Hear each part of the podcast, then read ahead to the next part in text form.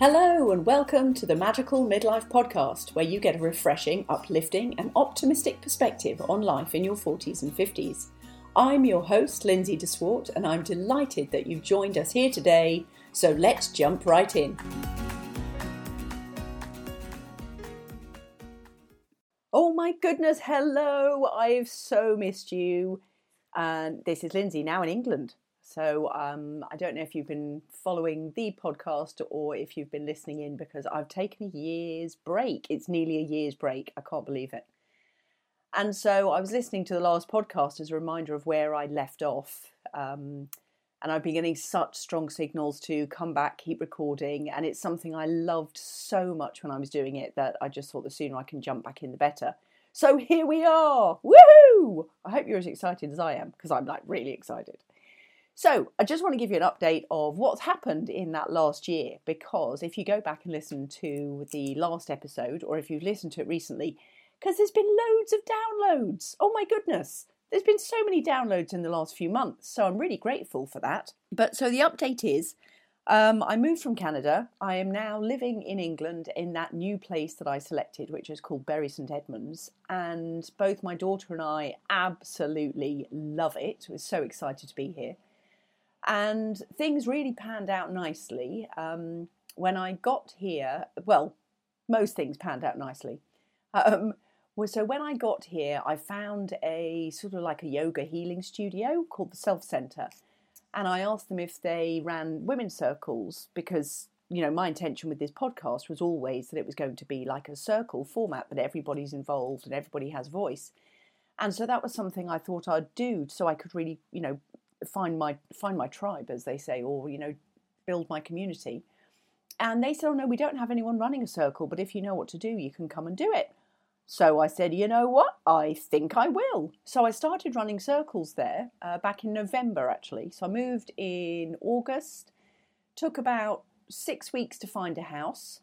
Took about eight, ten weeks maybe to get my daughter into school. So that was a bit of a faff, but it all ended up working out, you know, great in the end, which was awesome. And in fact, she's doing much better now, um, which is brilliant. Her educational experience is a completely different ball game, which is fabulous, I have to say. And loads of friends, and so that was a real, real plus about being here.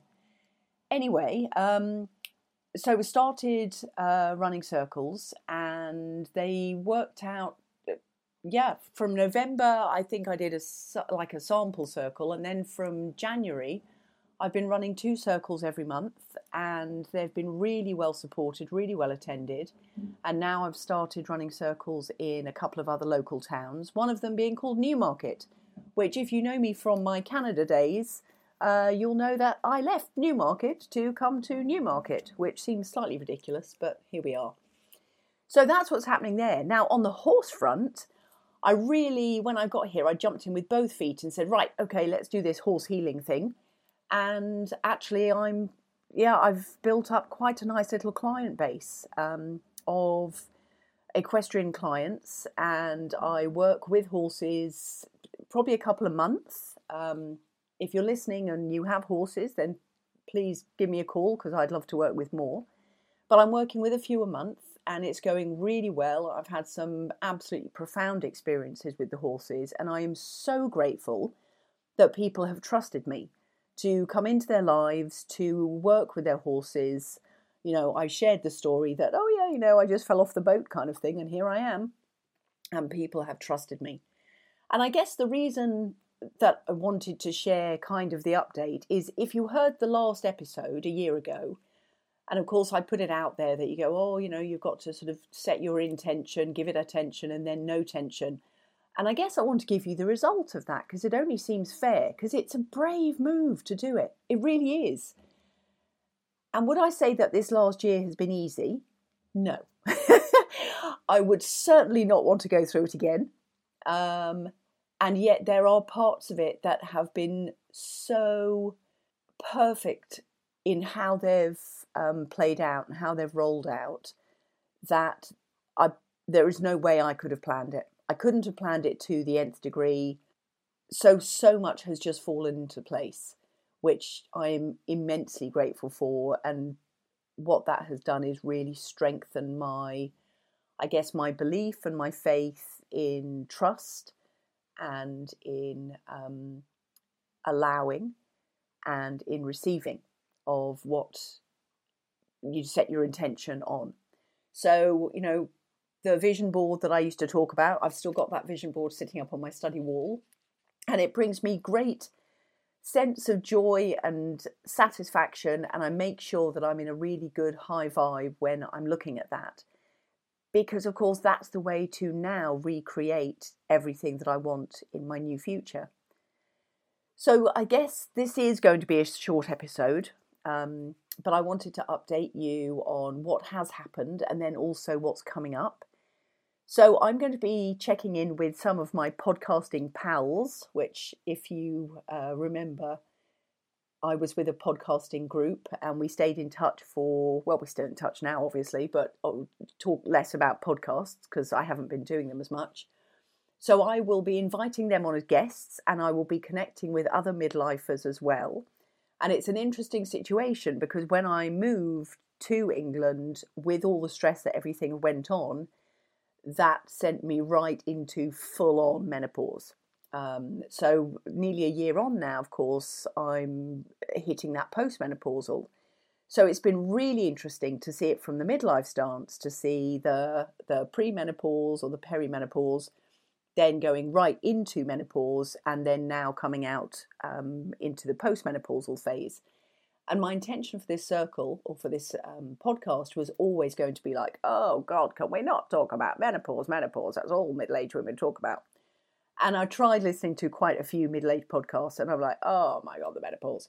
However, now that I've actually been through it, I really have a very different perspective. And I would still say that the one thing that I've really learned in all of my learnings, my experience, uh, my reading, my studying, is it's a different experience for everybody. There are some symptoms with it that absolutely are uncomfortable and completely suck. They are not fun at all. And what I also realize is how many um, lifestyle changes you can make that really support the idea that I've always said that midlife is absolutely um, the well, I've heard it now called the bookend to um, puberty. I always said it was like a second puberty, and actually, it seems to be that it's not. It's the closing of the cycle of puberty. Again, you know, it's a new learning. The more I focus on it, the more I learn about it, the more um, interesting perspective I have on it. And I'm not saying I, I'm not. I didn't want to go down the HRT route just because that's not where I tend to focus my energy and time. Um, I believe that the body can heal itself, and I believe that the menopause cycle is actually a huge gift. And I still believe that, even though I've been through the hot sweats and the night sweats and the not sleeping and the weight gain and, you know, all those other joyful things. However, I do also see it as an absolute gift. I've had to completely change my forms of exercise that I take and after doing that for a year, well, probably more than a year because COVID was in there as well, um, at the perimenopause, having changed my exercise intensity and what I've done and how I've done it, interestingly enough, now I can run. Um, I can run, I can do circuit classes, I can do the exercises that I absolutely love and have done for so many years. But now, which is the difference between now and perimenopause, I'm not getting the injuries, I'm not getting the muscle pain, I am able to push myself um, pretty much just as hard as I always have done, but not as frequently. But saying that, I've got to be honest between you and me, I'm kicking some ass in those classes. You know, there's some girls easily half my age and because I've always had, you know, always done that exercise, but also because I eased off. I think that's the key. I really eased off, and that allowed my body just to get back into balance and to, you know, take on. I also gave myself the chance to take on the nutrients I needed to and to help my body to heal itself because that's what I believe our bodies do. Um, and now I can go back and do the sports and the activities that I've always really enjoyed And it's not coming from a place of hard exercise because I need to lose weight or because I've got to get fit or anything like that. I actually just love that sort of exercise. And I think that's one of the huge lessons in all of this menopause journey. And yeah, I mean, the menopause wisdom that you step into is about you've got to do a lot more because you love to do it. With, without the shoulds, without the um, necessity but purely because it's coming from a place of actually that really brings me joy. I love doing that, so I'm going to do more of it. So, funnily enough, in the last year, and anybody who followed my journey with Penny, you'll know that I had some rather interesting experiences with Penny the horse. And so I've only ridden a couple of times since I've been in England because that hasn't brought me the same joy that it used to at all. But what I have started doing is a ton of walking with Nordic walking poles because obviously there's less stress on my body, um, it's less impact. And then, of course, I was saying to myself, well, you know, everybody's saying lift heavy, you've got to lift heavy. And again, the more I'm learning about it, it's like, well, yeah, you do need to do some weight bearing exercise, but you also can't afford to let the aerobic side of things go. I mean, the cardiovas- uh, the cardio health is still the biggest um, health concern for women. And the biggest cause of death, unfortunately, for women is still heart and cardio. So, absolutely, do you have to look after that? Yes, you do. Now, funnily enough, my walking I do really early in the morning, and I've actually met a whole bunch of people because of that. So, I'm really grateful for that. It's brought me so much more than just cardio health. Uh, I think it's helped manage my weight. It's made as I say, it's made me be able to do all the exercise, like the hardcore exercise, without being in pain. I can go out and run pretty much a 5k now, almost just off the bat, which is amazing because three years ago there was no way I could run 5k because it just hurt like hell. And now it it's doable. I can get on my bike and it doesn't hurt. So I guess this is kind of a closure of one chapter and a beginning of a whole new chapter, which is why I felt it was so important to share with it, you know, share it with you, because I feel that if you've listened to my podcast, um, you know, you got to know me a little bit more as a person, and it, it from you know going forward, it's not all going to be me. Of course, I'm going to be doing the interviews because the network of ladies that I've met through the podcasting is amazing. Um, and so I, I, want to keep sharing those interviews with you because I think the more we inspire each other, the more we all benefit. But this one was just a check in um, to welcome you back and to say how grateful I am for all of the people who've listened in the last year. We're up to nearly 4,000 downloads, which for me is amazing considering, as I say, I haven't been promoting the podcast for a year. So, the magical midlife is back. I am so grateful and so delighted that you're a part of it too. Um, I will be posting obviously episodes on all my social media, and I will be actually launching some menopause courses because I feel that I've learned so much now coming out of the other end of it, and I want to bring all of the work that I've been doing and all the journey that I've been doing to you. Um, because I believe that a different perspective on menopause is always really helpful. And there's so much advice out there at the moment that is still playing into the you should, you must, you have to. And I really don't believe that's not my take on menopause at all. And I want to share that with you.